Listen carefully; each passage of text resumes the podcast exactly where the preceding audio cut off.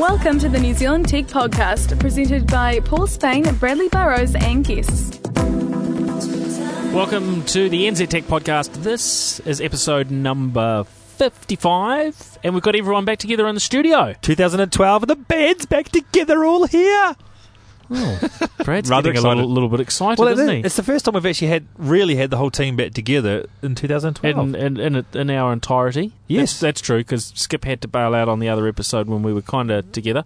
Now, Brad, you've been away. yes, You've been out and about yes, around Asia somewhere or other. yes. Bali, sunning Bali. yourself on the beach. I did actually sun myself on a beach. Well, in a pool actually. Nice. It was. It was. It was really relaxing. I, I switched off. I sent you guys one email, which I thought was really good, but I didn't actually have a laptop or anything. I had an iPad for reading books, and I just read books and kept up seeing what was going on in Asia with the tech news over there, which is a different different flavour on the world. yeah, definitely. It's good. Really enjoyed it.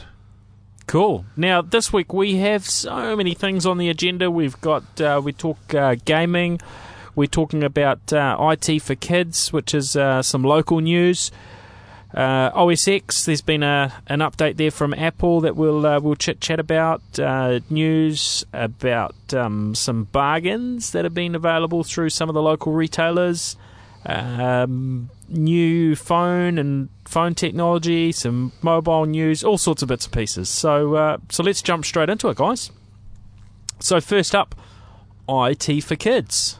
This is a new company um, that has launched here in New Zealand. I think in uh, Dunedin. Yeah, based out of the deep south down there. So yeah, it looks good, doesn't it? It's it's, it's a cool concept where they're trying to get um, young adults and children involved in, in IT. Obviously, the the name gives it away, but for thirty dollars, you can get um, ninety minutes of um, sort of IT education and or programming training and stuff like that. I think it's really good. that's pretty reasonable for for Yeah. a cost of going going to a going to a course. And yeah, they're targeting. I think um, you know all. All, all sort of ages there. So, anyway, look these guys up uh, if you're down that way and you're interested in uh, getting your kids or uh, someone else's kids or what have you plugged in. Yeah, just Um, don't go grab a kid to join it because that would just be wrong. Uh, it's the URL is it number four kids kids.co.nz. So uh, check those guys out. Uh, they're open Fridays and Saturdays, I believe, is when their uh, when their stuff happens. So uh, yeah, have a look. Now, OS X Lion, the Mac operating system, had a bit of an update last week. yeah, ten point seven point three got released for the Lion OS, didn't it? It did. Now, there was a a little bit of an issue with this. I'm not sure um, if you guys had a play. We um, I fired it up uh, at the uh, at the office. Um, but what happened was there were mm, there there were problems with this update, and it messed up some machines for for a few people. So what we understand uh, happened is that in the end, Apple actually um, pulled that update in terms of the, the standard updates that uh, that you load um, because of the issues that they were uh, that they were actually ca- causing. Um, you can download a one a, a big update, 1.3 gigs instead. Um, Whoa, that's huge. that will will uh, will do the job without causing uh, without causing the issues apparently. So there's there's been some uh, and there were some other you know people had documented the the workarounds pretty quickly as well before Apple pulled anything. I don't think that's called an update. I think that's called a reinstall. Yeah, that's that's a full version of the OS, one point three gig. That's massive. And that, and that works around the issue now. The 1.3 gig update works around the issue. Well, I think if you're used to Mac updates, it's actually reasonably normal to have it come and tell you you've got a gig worth of updates. And we've talked oh. about Oh. we've talked about this on the show before. I mean, it's normal. You buy a new Mac and you plug it in and you uh, allow it to run through its updates, and it is fairly normal to get in the direction of about a gig worth of updates. no, you, you're right actually because it's just the norm. I did. I, I'm I'm still on Leopard. I reversed back, and my Leopard did 200 megs of security updates the other week. Sorry, that's it's just flabbergasting. I mean, Yeah. when you when you think about security flaws, it's generally a piece of code that needs to be changed. And if that piece of code aff- affects other things, yes, those get updated as well. But I mean, if you look at it in a Windows sense, a DLL has a an, up, Hmm. an update problem, a, a bug in it, so they replace the DLL. They don't replace half the kernel. Yeah, but I mean, Apple have a di- have quite a different approach to the way their things work, and you don't have DLLs. And of course, back in the day, they used to cause a lot of problems for Windows. It's kind of like taking out acne with a technical tactical nuke, though, isn't it? It's like I've got this little spot. I'm just going to blow the side of my face off. Yeah, I mean, that, It's a that's shotgun ac- fishing approach. That's isn't a, it? that's actually that's actually a great explanation for it, Skip. Um, I'm not sure Apple would be too pleased with your. Um, Okay, I may be oversimplifying, but you kind of get the impression that they tend to go, well, yeah, we realise there's this one bug, but to, to to make that one small patch change, we probably should just push the whole lot across to you. So, like, mountain molehill. yeah, thing. let, let's let's fix the problem in iLife by replacing iLife, for example. yeah, yeah, no, which, which that seems a little bit overkill and possibly something they should look at But th- improving. This this problem with 10.7.3 was actually quite a big one. And looking through the forums, what's been going on, I mean, it was causing the apps to crash. It caused the video to do have graphics issues. It wasn't like a small bug. It was actually quite a quite a few things going on. So, I mean, if it's a 1.3 gig where it stops all the because the thing with Apple is obviously when the apps crash, it normally is quite independent of the OS. Now, if this is causing the OS to have issues as well, then it's obviously something quite major. So. Now, in saying this, it's not. I guess it's not really an issue that's just solely tied to Apple. I mean, we've Oh, no. seen we've seen antivirus vendors uh, destroy functionality in, in the likes of Microsoft Windows XP, updating a patch and then you can't log on to XP for whatever reason. You know, so we've seen it in other other spaces as well. So it's not anything majorly new. I can't think of any commercial software that hasn't had an issue like this. that's true. You can't. No one can. Even the open source, like even BIOS and uh, sorry, free B, um, BOS and stuff like that, is just yeah, it, they've all had it. Everyone's got it. It's just problems. I think we just Yeah. So the, the word is anyway, just be cautious before ever loading an update onto whatever it is, whether it's your phone or you know your your PC or your Mac. Always just just have a bit of caution. Uh, you know, generally, I think. Um, you know these things have got a lot better over the years, and you know a lot of people just leave Windows on an auto update type thing. And as a consumer, you'll often get away with that. In a business situation, you know that could break a whole bunch of things. So you you know that needs to be done in a in a managed uh, manner, but they're still obviously uh, really really important for keeping your security. But yeah, I think we just have to caution people. Um, and and say, hey, yeah, don't don't just drop these things on the first moment they come out. In every case, Yep. with the security updates, there is actually a reason to get them out as quick as possible in most cases. But it's worth having a look around, do a Google search, do a Bing, have a look, and see what uh, what what people are actually saying about these things. Okay, I, I've got something. Changing topic for two seconds. So one of the things, obviously, while I was away, I, I read quite a few books, and one of the, I finished off the Steve Jobs book, and one of the things, obviously, through there is when they're starting to build Apple, is that they are building Apple as a personal computer, as a PC. But whenever we talk about Apple now, we say uh, Mac versus PC. But in theory, everything is just a personal computer. It's just personal. Would you not agree? Yeah. So why do we? oh, It's interesting how we've managed to when we have a conversation around any devices now, we break it into that PC and Mac analogy, don't we?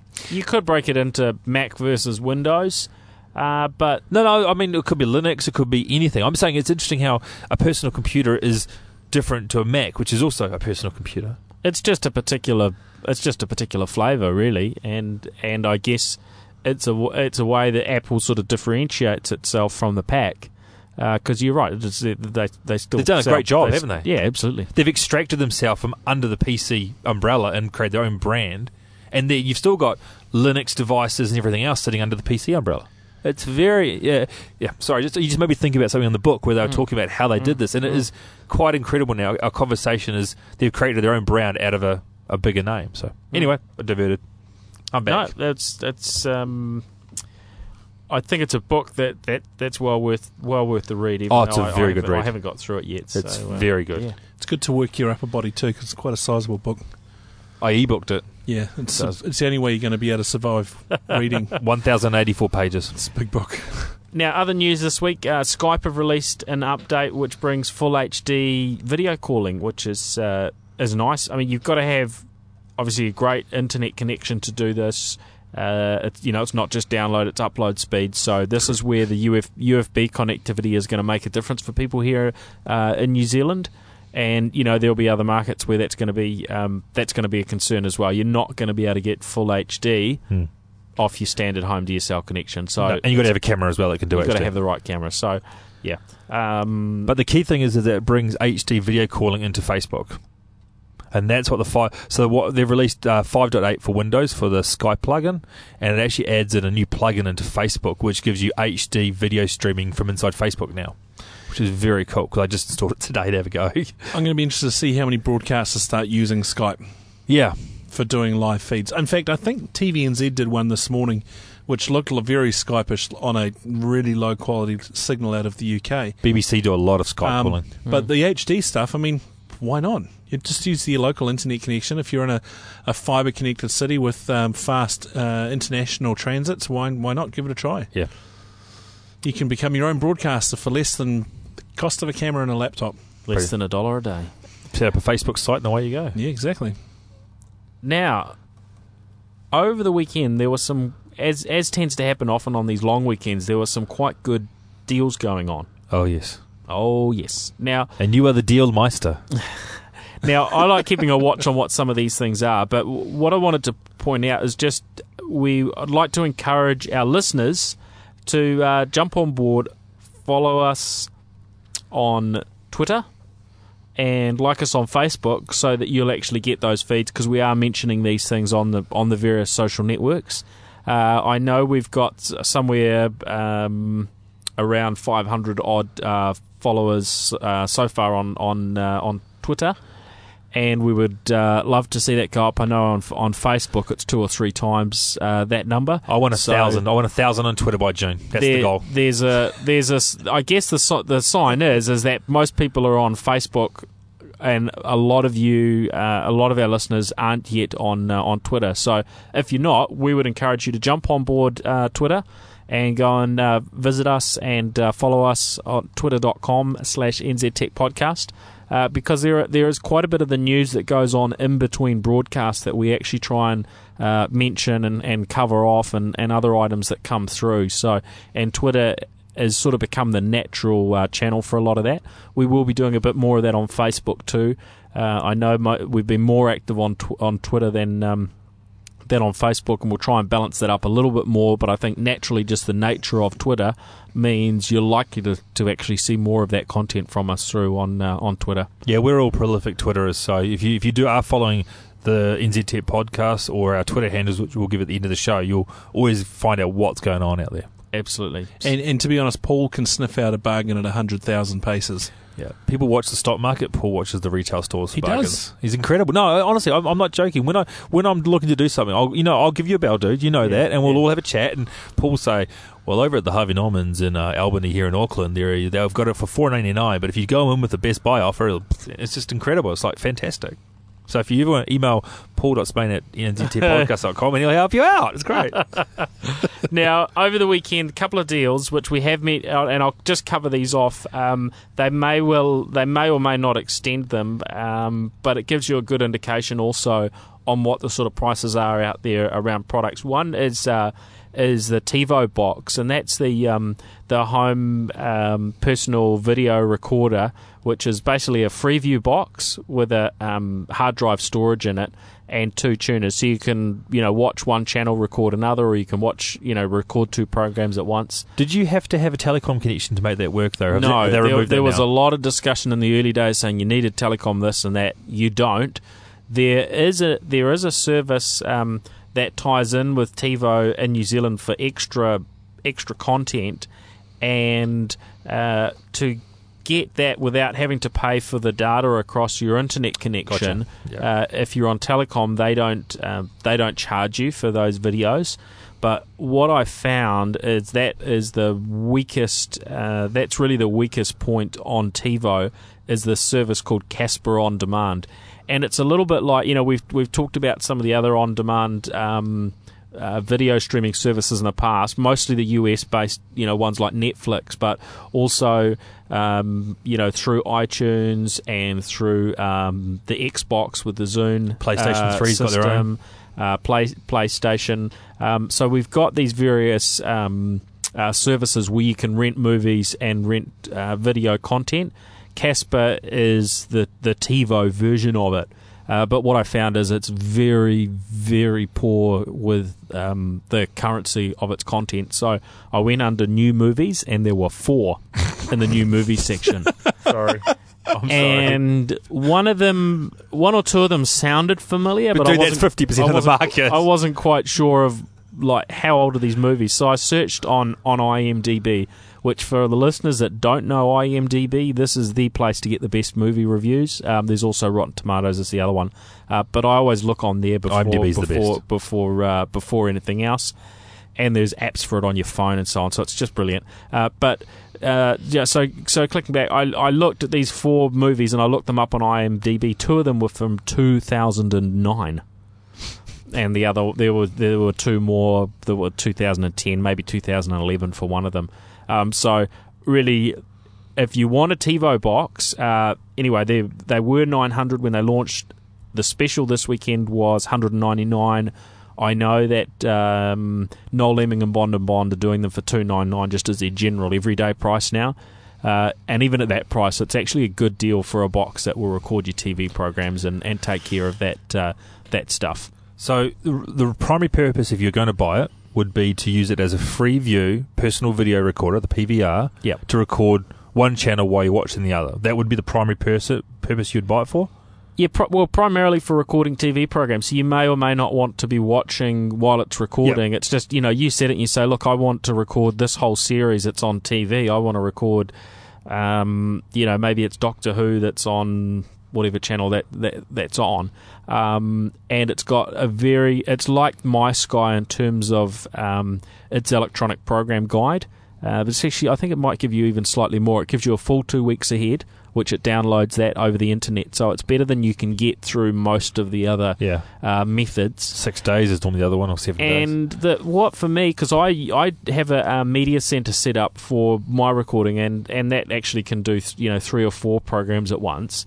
Um, but one of the things that I quite liked about the TiVo is it's always recording. So even if you're not choosing to record something, it takes note of what the last two channels were that you visited and it just keeps a 30 minute buffer on on both of those. So if you just flick on the TV you haven't set anything to record but someone calls you up or you hear oh this program started 20 minutes ago. That's really cool.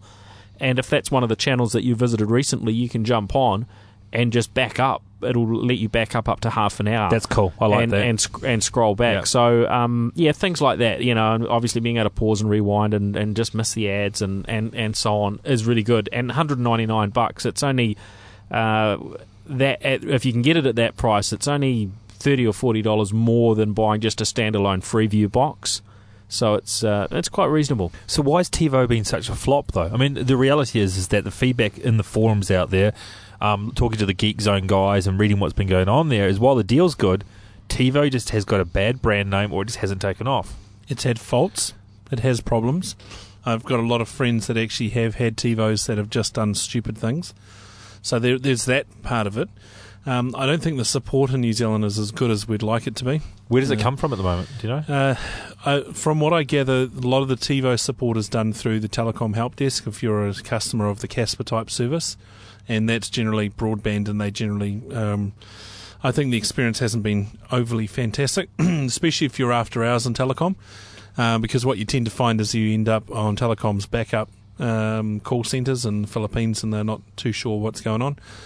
Um, yeah, uh, the I'm not sure that's the case with these units because these are being bought through the TiVo channels and not they're nothing to do with telecom anymore. So Right.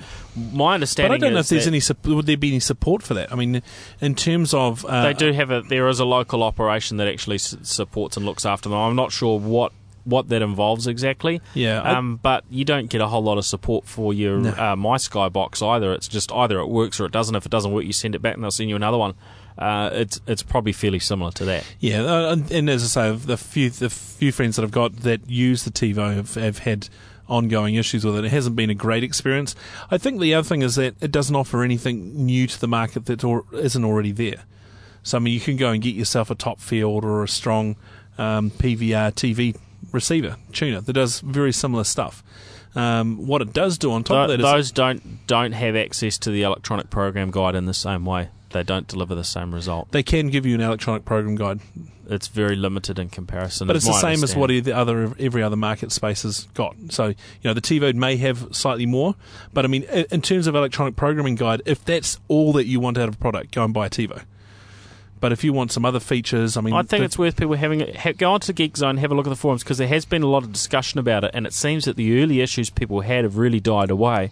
And most of the feedback I'm seeing now is that this, at that price, is really really good. Also, um, have a look at NBR. Chris uh, Keall from NBR did uh, did an article on this uh, about a month ago, and, and uh, with the National Business Review, and uh, he was writing it up that at two nine nine that is actually is actually really good bang for buck as a product. I don't think any of the other products come near it in terms of pricing with a built in with built in storage and ability to also plug in uh, external drives. But I mean, There are units out there that do that, and they can allow you exposure to the content. You can pull the content Mm. off your drive as well into your network, um, play it off your PC or whatever. Um, so there, there are other products out there. I just, I mean, the the CASPA service is a classic example of um, something that's tanking hard. I mean, that's not not a great offering at all, and really shouldn't. I mean, they should probably just kill it off. I mean, it doesn't offer anything new to uh, to people really, especially if you can watch the you know the top four latest videos come from 2009. Some of them come from 2009. That's a bit Yeah, that's a bit pretty rubbish, poor. really. That's pretty poor. Yeah, no, I, I agree that side of it, and it may be that the company pulls out of New Zealand, but I think in terms of you know the device, it's it's reasonably good bang for buck to uh, to get some handy functionality. I think it's really going to If you don't if you don't have MySky HDI or a similar box, and I guess the reality is now most people probably already have something else doing this job, and that that Yeah, was certainly and, my and you're certainly starting to see uh, um, media centres like um, the PlayStation 3 with their uh, HD tuner built into it. Uh, that offers um, that offers a great service. It works quite well. You can do recording, I understand, and it does actually offer you exposure into the TVNZ on demand service, for example.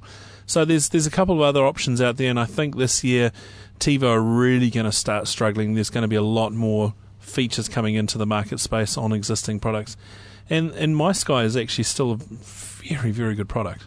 So I, I, putting something out to the listeners. If anyone's got a TiVo out there, email us and let us know what your experience has been like with it. Because I've stayed quiet in this one because I've just heard bad things. But giving Paul credit here, uh, he's right. There has been a lot of changes going on, and my perception was when it was on the telecom product range. So if anyone's got one at the moment that's that they've bought, could they let us know what they're what they're finding, or we might have to send Paul out to buy one. well, I know I did buy one actually. You dog! you were over at my house on the weekend, and you said you'd let me know if you're going to get one. Oh yeah, I, no, I actually did buy one. Oh, Um, so. I haven't really had a chance to get too far with it yes, yet, other than um, as I mentioned. So look, looking up those movies. So yep. So now the other thing that's worth mentioning in this space, um, if listeners aren't aware, is also um, it was announced in de- in December. I can't recall if we covered this off. So it's you know it's a couple of months ago now. Um, was that Sky and TVNZ have done a deal and they're launching a new platform called um, Igloo, which is their new um, a new sort of lower end uh, pay TV uh, platform that will sit sort of below the MySky um, type offerings. And um, yeah, I think this is this is an interesting um, little little offering into the uh, into the market. It looks. I think. What do you get? Oh, I can't, remember the channel packages. I think you get like the entertainment. I think you might get sports, but you don't get movies or something like that, isn't it? And you get all the other Freeview based ones as well. Yeah, so you'll get access to the um, the the Freeview type uh, content. Um, it's got eleven channels, uh, which is going to include Comedy Central, UK TV, Food TV, uh, BBC World News and BBC Knowledge, uh, MTV Hits, uh, Kids Zone twenty four, National Geographic Channel.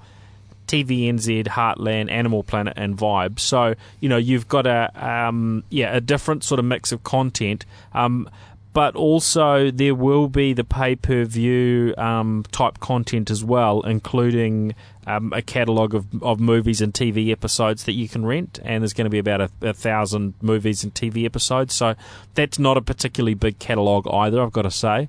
Uh, and you know we're just seeing in New Zealand that these things aren't turning over very quickly, even when we when we look at um, iTunes and the like in terms of the actual freshness of the content. It, it is you know um, well behind what you can get in the US market, for instance. To their defence, it is a very costly exercise to be able to do this, though. So it is quite tricky to sort of figure out how much cash do you throw into this thing to make it give you a return. Um, especially considering the New Zealand market space is quite small, really, at the end of the day, in terms of subscribers. Hmm.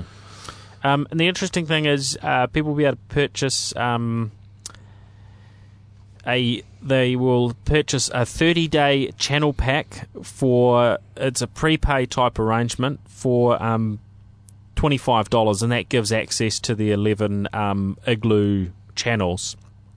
Um, and the set te- the set top box apparently is going to come in um, under two hundred dollars. So we haven't got the exact timing on that yet, but um, yeah, it's good good to see new new tech coming in uh, into the New Zealand market and some new offerings. I like the idea of a prepay option. I really do. I think that's the way to go. Where if you invest in the set top box and you get the basic Freeview, if you can turn on and turn off things and you can pay that, that would be really cool. So. I hope they do, and I mean, Two Degrees have become the masters of the prepay world for the telephone space. Let's see if this, if Sky and TVNZ can adopt another model, which you know what? I would be very. I would really look at that for me. Now, ho- sorry, you guys go. It's an interesting space at the moment because we have seen there's been some changes on the Freeview platform uh, since Christmas. Stratos came off Freeview. They actually just couldn't afford to be on Stra- um, Freeview anymore.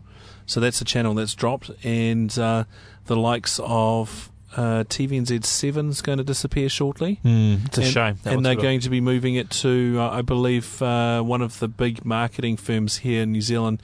I think Saatchi and Saatchi, perhaps, or someone else, is actually going to take it over and turn it into a shopping channel. So it's going to be an interesting to see where everything heads off in this space, and it's it's still very competitive. And uh, I mean, broadcasting is hugely costly, hugely costly, and that's why Stratos, which was actually quite a popular platform across the country, Mm. couldn't turn a profit on that for themselves. Um, just weren't getting enough money in to be able to make it profitable. So, I think over the next year we're going to see some quite a bit of shift and changes. New channels come and old channels go. Okay, well, on that front, two other TV bits and pieces. One, just a reminder to check out uh, our friends at uh, TV, Mm. uh, who have got online streaming of, of various New Zealand content. Very cool It content. is very Um, cool, actually. And the other was just talking about the other sales and things for the weekend. Is um, they were offering an LG 60 inch plasma at Noel Leeming for uh, $1,699 for a 60 inch plasma. That's a serious bad boy that you bought. which I thought was pretty cool. So I, I managed to uh, snaffle one of those up as well. and uh, it's sitting I at your desk at work now, isn't it? that's It's right. It's It's going to monitor. it's going to be my new monitor. So um, we know you're uh, blind, but we'll, it's ridiculous. We'll, we'll see how whether I get away with that. But um, you know what you um, should do is for a joke. it, though, it just is put it on your actually it was huge. It was so hard to get it actually up the stairs and all of that sort of stuff. But um, it, you know, that's um, I'm just not used to carrying things quite that big with uh, with one arm. Um, with one arm. just See, I'm shutting my mouth here at the moment. I'm um, being so no, good. It, it was it was huge. Um, now, other new tech this week, Kinect for Windows um, just came out beginning of the uh, the month in the US. I don't think we've actually seen any product into the New Zealand uh, no. um, channel yet, but um, this puts the Kinect sensor, which normally you get on your Xbox, onto the PC, which creates a whole lot of opportunities for um, all sorts of new things. And uh, Skip just there was waving his arms in the air with excitement. Now I can imagine if there'd been a Kinect on the on the PC uh, monitor in front of him, it I could would have have formatted my drive by it, accident. it could have picked up that gesture and decided to, to do something. Um, what it did, I, I don't know, but there's all sorts of talk about the things, the way this might work for interacting with computers in the future.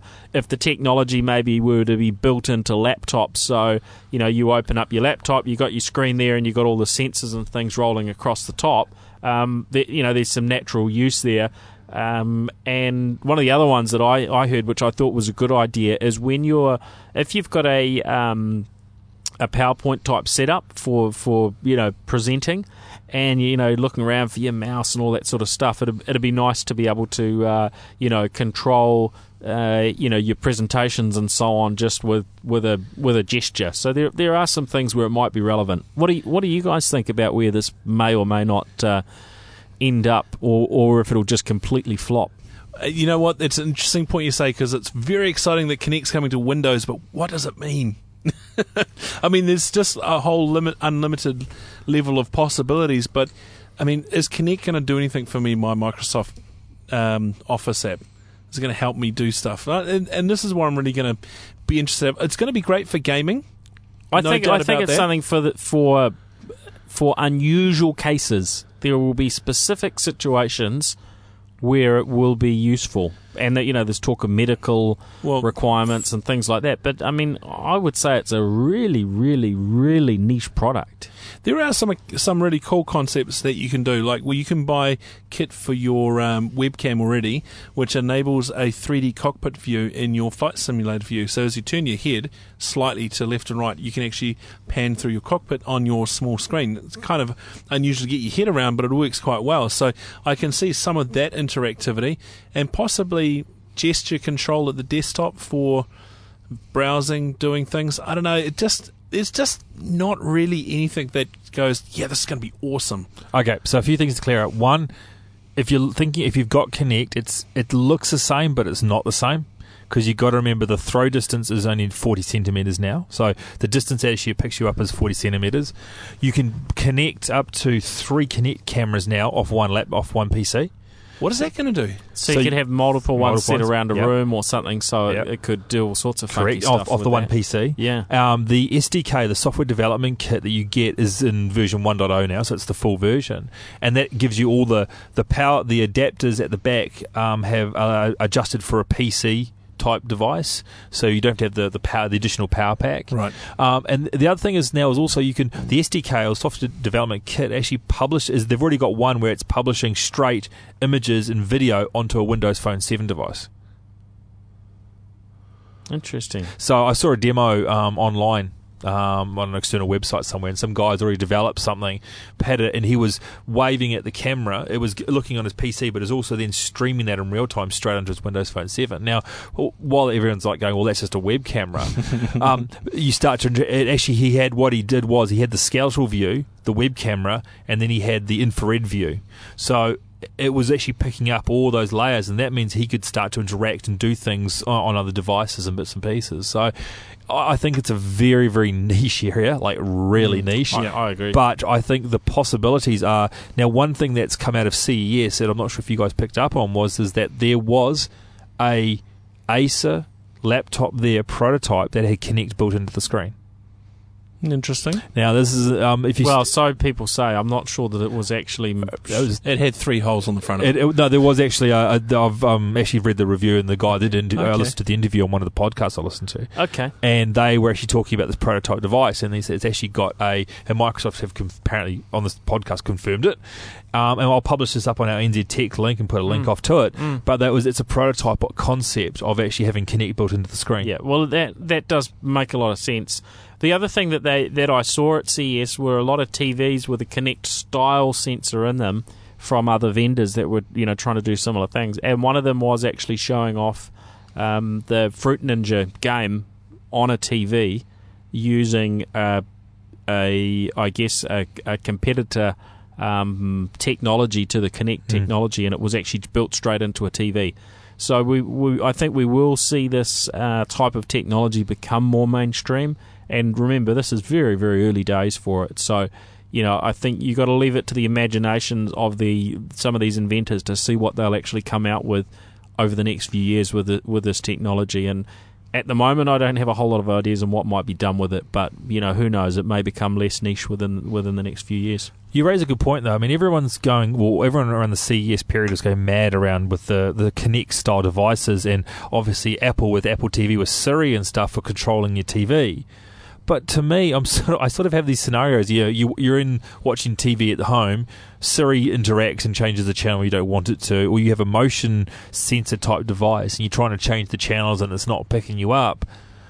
The good old remote still, I think, the most solid way of actually getting this stuff done. It's a quick and tactile surface. Well, and- the thing with the remote is it's not it's often not handy. Remotes get lost, all sorts of things. And I found myself this this weekend using using Kinect to actually, you know, control some content on on the screen because it is actually so easy. You're standing in front of the screen, and it has improved a lot in this second generation on the Xbox in terms of how it operates. But if I'm sitting down watching a movie, I don't want to have to stand up. And yeah, even but, but I, I was I was in the room and I was wanting to pause it so I could go out of the room Uh. or whatever I was you know needing to do, and I didn't know wh- who had run off with the remote, right? And so it was just you know you're just able to wave at it, and I was able to do. you've what got to have better do. remote management at your house, dude. you really do. At my house, the remote's always attached to the end of my hand. So I don't know what's happening at your Yeah, house. you- But I well, can, there, there, there's a there's a young little character whose name is Pablo who who runs around and whenever he sees any piece of technology, it's his. oh, It's like his dad. his Dad. And, Awesome. uh, he'll walk into he'll walk into the baby stores and start negotiating deals down on them soon. Yeah, all right. I mean, I could, um, I could see this being quite useful for modelling, right? For modelling in uh, items in Windows. modelling. So- I didn't know you were a model. I was actually, and let's not go into that because it's, a- it's a distant past. But in sense of you're doing f- wire uh, framework designs, building designs, being able to- Manufacturing. yeah, manufacturing, being able to uh, change the look on something just with the gesture on your hand in front of a screen. It could work quite well in that sense. So I mean, we could- Hospitals. when we it gets down to more stuff. detail, if it could actually deal with a, a pointing finger, I mean, you could use that instead of a mouse. You could actually point your finger and wave it around. If it had that sort of detail, Steve Jobs said Um, we got ten of them. you know that that sort of thing would actually make that sort of thing would make some sense. Now onto net, onto other topics. Um, Nikon have just uh, just announced a new camera, which is coming in at 36 megapixel, the D800 and uh, D800E. Why? will only require a 10 terabyte array to capture an image. Why?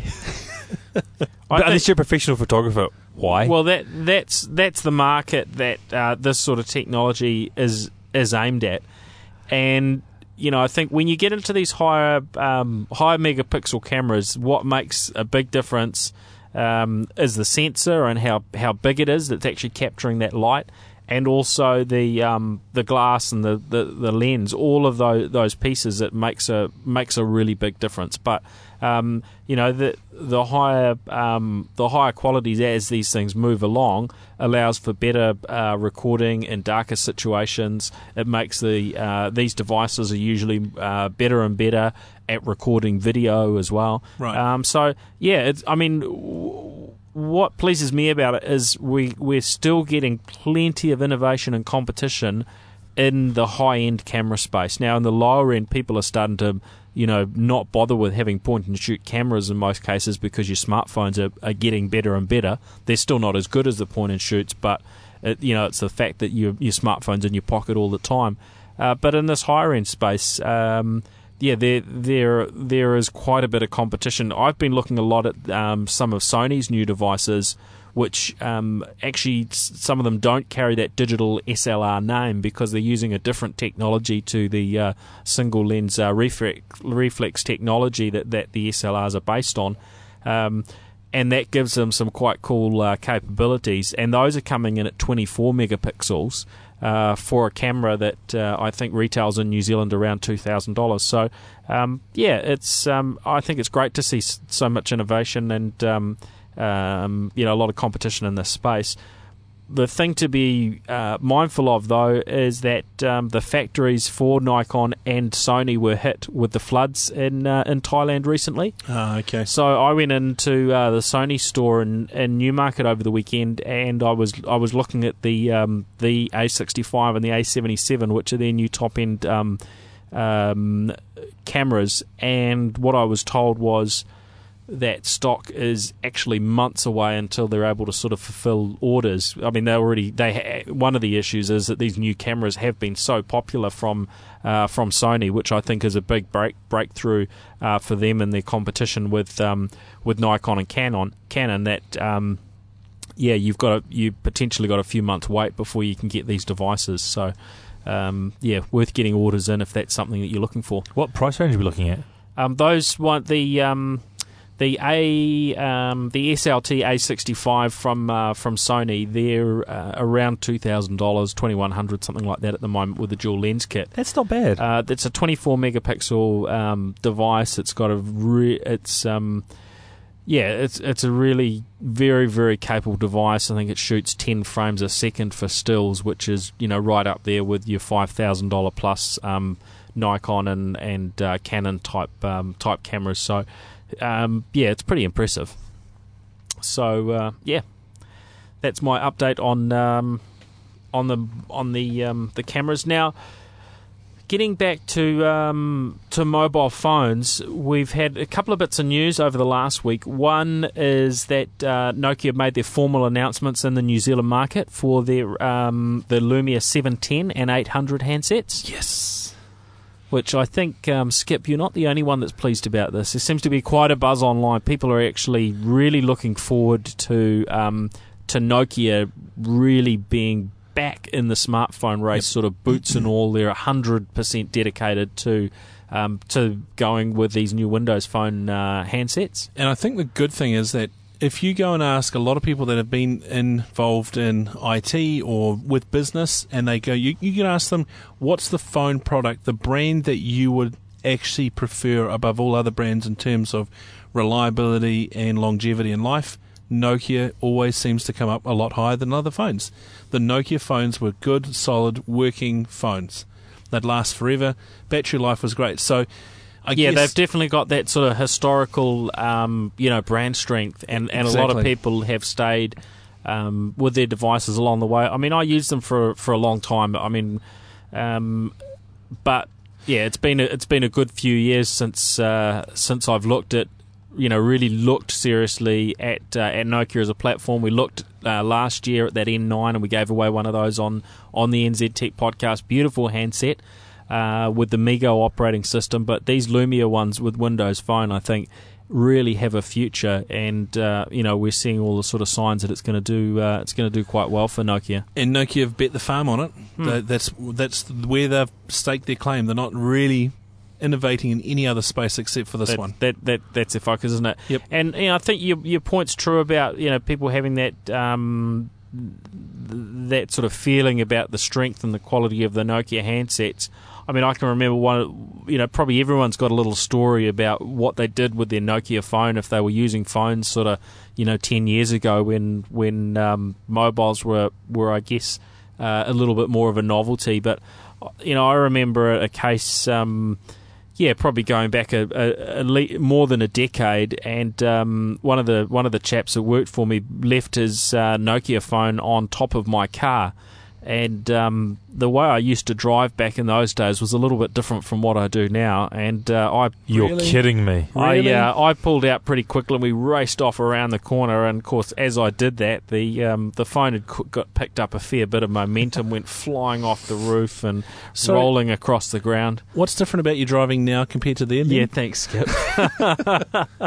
um, and uh, anyway, ne- needless to say, picked up the phone and you know probably the maybe the battery had come off and he snapped it back in and, and away he went and the phone was fine and uh, yeah the the phone was fine and we don't recall I don't recall there being any any issues with it and I think probably most people remember sort of stories like that Yeah. of But he the, wouldn't return your calls. of, That's the problem. of the various you know some of those various uh, Nokia models that were just it were, they were just tough tough gear They were. They were like Yeah. bricks. That so I'm hoping the new gear lives up to it. We've got the 710, which is their sort of lower end um, Windows phone, which is uh, probably reasonably similar in terms of um, just pure specifications to uh, the HTC Trophy and some of those sort of first generation uh, Windows uh, phone handsets.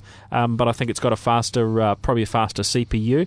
Um, and that's going to come into the New Zealand market at five four nine, uh, exclusive to Telecom initially. That's a good price. That's a very that's a very good price. price because it's you know it's got GPS, it's got you know it's got it's got good capabilities Mm. built in, eight gigs worth of storage and so on.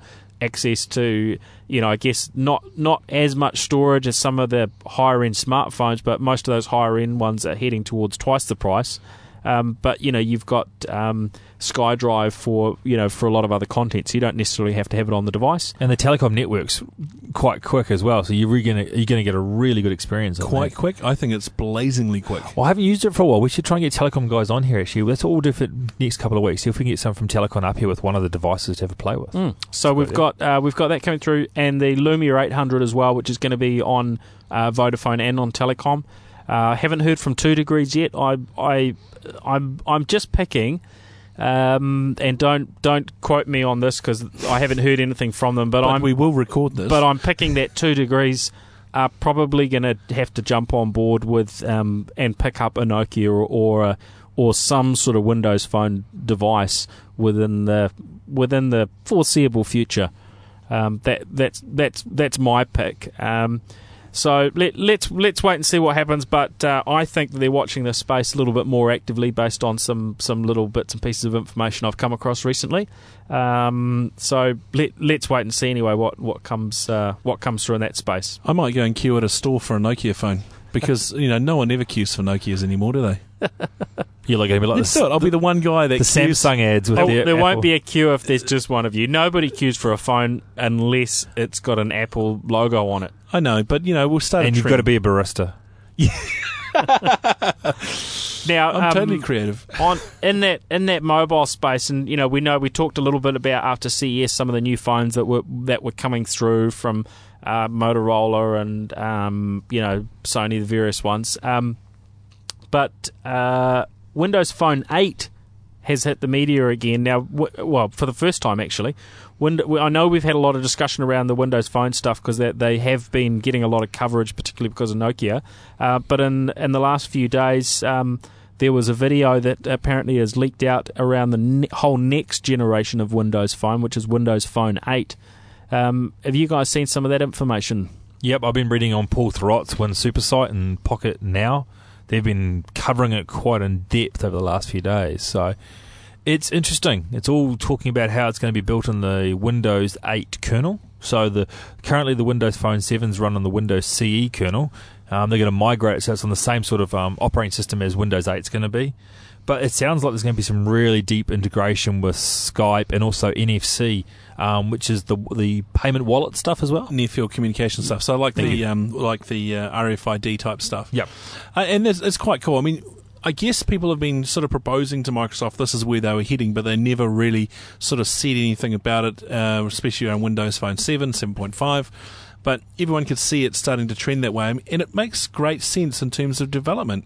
They're moving their platforms to a space where you can create a user interface that works across multiple devices the phone, the desktop, the whatever the tablet's going to look like, and um, on, on the Xbox, and you can actually just create the one app in the one space, and it works on all the devices. I mean, that has got to be killer. Well, I think also you've got the benefit if this, you know, what what we're reading is that it's based basically on the Windows 8 operating system, and what that means is the effort and energy that goes into developing new features for a phone can go to the desktop or to the tablet and vice versa. So one of the things they're talking about is this new data management uh, capabilities, which which is one of the um, one of the things in Windows 8 that that's going to be built into Windows Phone 8, and and that to me makes uh, that makes a lot of sense. They're pulling through um, the BitLocker, which is the uh, the encryption that um, that that Windows has had for a number of years. Um, that's obviously part of Windows 8 and will go into the phone. And that's been one of the complaints that businesses have had around Windows Phone is oh it doesn't have a full encryption capability. Uh, so you know those are the sorts of things that they can pull through by by making use of the um, um, you know it's it's Big Brother OS. And this is going to be really important because, I mean, in terms of um, some of the stats I've been reading and some research I've been doing for my normal day work, um, by 2014, Ericsson are picking up that mobile devices will surpass desktop type devices in terms of internet usage by 2014. So by 2014, we're going to see more mobile devices, more mobile connected, more mobile months. uses. Yeah. And then effectively, you, you're um, starting to see the decline not in possible numbers, but possibly in percentage of market share of users using desktop PCs. So you can see the market shifting towards the more mobile space.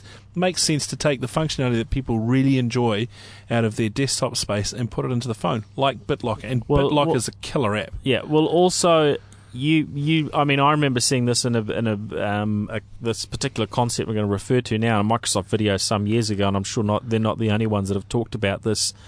Um, but there was a video that, that showed you sort of walking up to a screen and, and interacting with it in various ways, and you didn't. There wasn't actually a full blown computer there, as I recall it. And I, I may have I may be um, interpreting this No, no, slight- slightly the video differently. You're bang on. No, you're bang on. And uh, and basically your your um, smartphone that you carry with you is your computer, and everything else is in the cloud. And I guess if you're running Windows 8 on the device in your pocket, you can then sit down at a bigger screen, ultimately, and that does all the big fancy stuff that you need to do, and the screen wirelessly communicates with your phone and says, "Look, I'm a big screen with this massive resolution, or I'm a TV, or I'm a touch screen, or whatever," and that could potentially run off the phone. So I think that uh, this is a move that Microsoft are probably planning five, ten years out on. It's not. It's not a um, just a small decision they've made No. to bring these operating systems together. And I- you know, I imagine Apple will be working on very similar types of concepts. And if we look now, uh, you know, Apple's um, uh, profit details and so on were, were uh, uh, an, announced recently, as as were uh, Microsoft's. And one of the things that you notice, somebody did a, um, I think it was Ed Bott from ZDNet, who we talked to on one of the um, um, CES shows. He did a graph that showed what what um, a pie chart that showed what percentage of Apple's sales of various things, and the large majority of their uh, their sale or their profit comes from the iPhone, Yep. followed by the iPad. The Apple Mac now is actually a very very small segment of that of that pie chart, and so you can see Apple would actually prefer to sell you an iPhone that would be your main computer and for you to walk up to a screen and do that. Now, whether they pull that off or Microsoft pull it off or who pulls it off first, I don't know. But the con- that concept of um, of a desktop PC that's in your pocket um, sounds really cool. Yeah. And I don't, I, you know, I don't know whether it's five, ten years out, uh, but being able to have that full blown functionality when you sit down at a screen, you know, I think that's something that people still want. They don't just want the iPad sort of cut down capability. You need that fullness. Uh, and if it's possible to do that using a, a device in your pocket, that would be really cool. I'd say it's five years out. Just the way I see things trending. Oh, I think 4.75 skip. I think you're out by no, but I quarter of a think ten years is way out. Ten years is way too far out. I mean, the pace at which we're growing, the the cell phone companies are picking that there's going to be 50 billion de- devices connected to mobile networks globally by 2020, and that's that's a huge number of devices. Um, so I think the infrastructure is growing rapidly. Um, and we're starting to see manufacturers of mobile devices starting to come out with dual core phones, for example. And you just look at the Moore's law thing. Uh, it's it's funny that in terms of Moore's law, a lot of the companies like NTT Docomo and Huawei are saying Moore's law's a waste of time. We can move a lot quicker than that. So I think the innovation curve is going to speed up rapidly in the next five years. Interesting. Okay, well that's probably enough on uh, on that topic. Unless there's anything anything extra there. Now, a little um, a little bit of communication we got from one of our UK listeners who is with a company called um, Kwalee, if I've uh, pronounced it correctly. Um, is that uh, now these guys are uh, just a bit of background. These guys are um, are a game developer out of the UK working on mobile apps. Now, what's unusual here is that their first game is launching in New Zealand. Yep, this is going to be So big. they're a UK company, and they've picked New Zealand to basically to as a bit of a um, place to, to be the test bed for uh, for their app. So um, keep an eye on that. We're going to get a little bit more info. Uh, we'll, we'll have a look at this, um, and we will be uh, we'll, we'll see if we can uh, we can have a little bit of a a, um, a chat with them in the future um, to to fill in a bit more uh, information. But uh, yeah, an interesting company with some uh, some pretty key. Um, um, you know, key people involved. So we'll, we'll come back with a bit more information on that as it uh, as it comes to hand. We've only just literally got the email um, overnight, so um, when, when we get some more info, we'll uh, we'll fill it in. yeah, and if you're looking for the app in the iTunes store, it's called the GoBang Social app. Yep. So um, yeah, that's us. Now, Um, if you've got a spare 30 seconds, what would you buy for $500,000 if you love storage? How much would you get for the, in the market right now, do you reckon? Actually, I did this exercise this the other day. So, how much would you get? So uh, for five hundred thousand, I think I could probably get, and this is the likes of EMC. This is high level storage arrays. Um, anywhere between oh, where are we? Probably sixty to eighty terabyte of storage, All right. I can possibly. Be, no, Paul, give it to me. You guys are getting real geeky on me, man. Come on, how much? Um, all all I need in my home is a No, few this is a not for home. is This a few terabytes worth of storage, and it does and it does just fine. Uh, in a business scenario, I think that's a little bit like the piece of string question because it depends on a on a whole lot of different factors in terms of the you know the quality, the performance, um, you know redundancy capabilities, and so on. So you know you could go out and get 20 terabytes of storage for, um, you know, a, a, very small amount of money, um, you know, out of the hundreds into the thousands. Um, well, actually, you could probably actually do it in, with certain techniques, maybe for, for just about in the hundreds. Um, but if you are looking for real, you know, business class reliability and performance, then you know, Skip says you can be spending hundreds of thousands to do it. So for 500, 495,000 right now, you can get for business class storage Oh, a, pe- a petabyte. a petabyte. A petabyte. That's a huge amount of storage. 20,000 Blu-rays dip, are ripped onto the storage array, but you can actually buy it right in the market right now, $495,000 USD, a petabyte of storage. So a gigabyte, terabyte, petabyte. That's, That's a fantastic. phenomenal amount of storage for. But that's So that's that's a thousand terabytes, isn't it? Yeah, 1024, uh, yeah. that's impressive. Now terabytes are quite uh, quite large, but when you start working with HD video, which we're starting to see everywhere now, it chews it up like the billio. Yeah, so for half a mil, you can get a petabyte of storage, which is a phenomenal twenty thousand Blu-rays. I think Google well, probably we're talking about 4K video, of course, now that that Yeah. you know video companies are going to have to deal with, which is um, you know four times the resolution of of full HD, and you know this will be relevant for New Zealand you know businesses, and obviously we've got the likes of Weta and, and a lot of companies that are working in this film and video space here in New Zealand. So. This type of technology will actually be, be a boon to uh, to some of the stuff that they're doing. Forget those guys. The British Olympics in June this year is going to be broadcast in 4K. So it's actually going to become. I mean, we're talking what three, And, four months. and they're doing 3D as well, aren't yeah, 3D, 4K. So you're going to have to have TVs and devices that, like you're just saying, hey, you can store all that.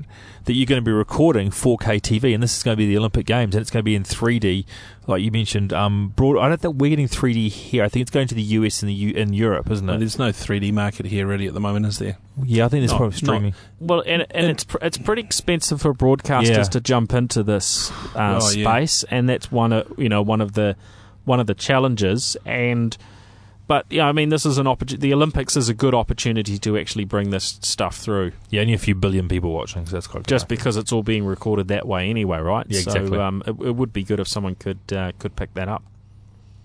All right.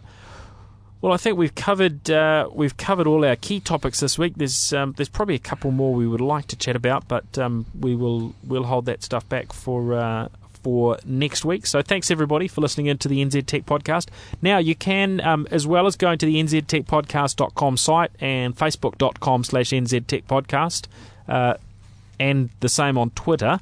Um, you can catch each of us individually. Skip your Twitter Twitter handle, please. Is Urban Kiwi NZ and no, I'm not on Bebo. Pleased to hear it. Oh, that was our other bit of news. Bebo, which we said last week had dropped offline, It's has back. r- miraculously reappeared from the dead. Yeah, strange Not, story. not we, very exciting, is we it? Should probably talk about that a little bit more next week. Yeah, there's a good one because you gave us a bit of a giggle when you're trying to log into it. But let's save that for next week. You can that's get right. me at Brad Bohr on tw- for Twitter. Excellent. And my Twitter handle is just my name, Paul Spain. So thanks everyone for listening in. We will catch you all again very soon. Cheers. See you guys. Thank you.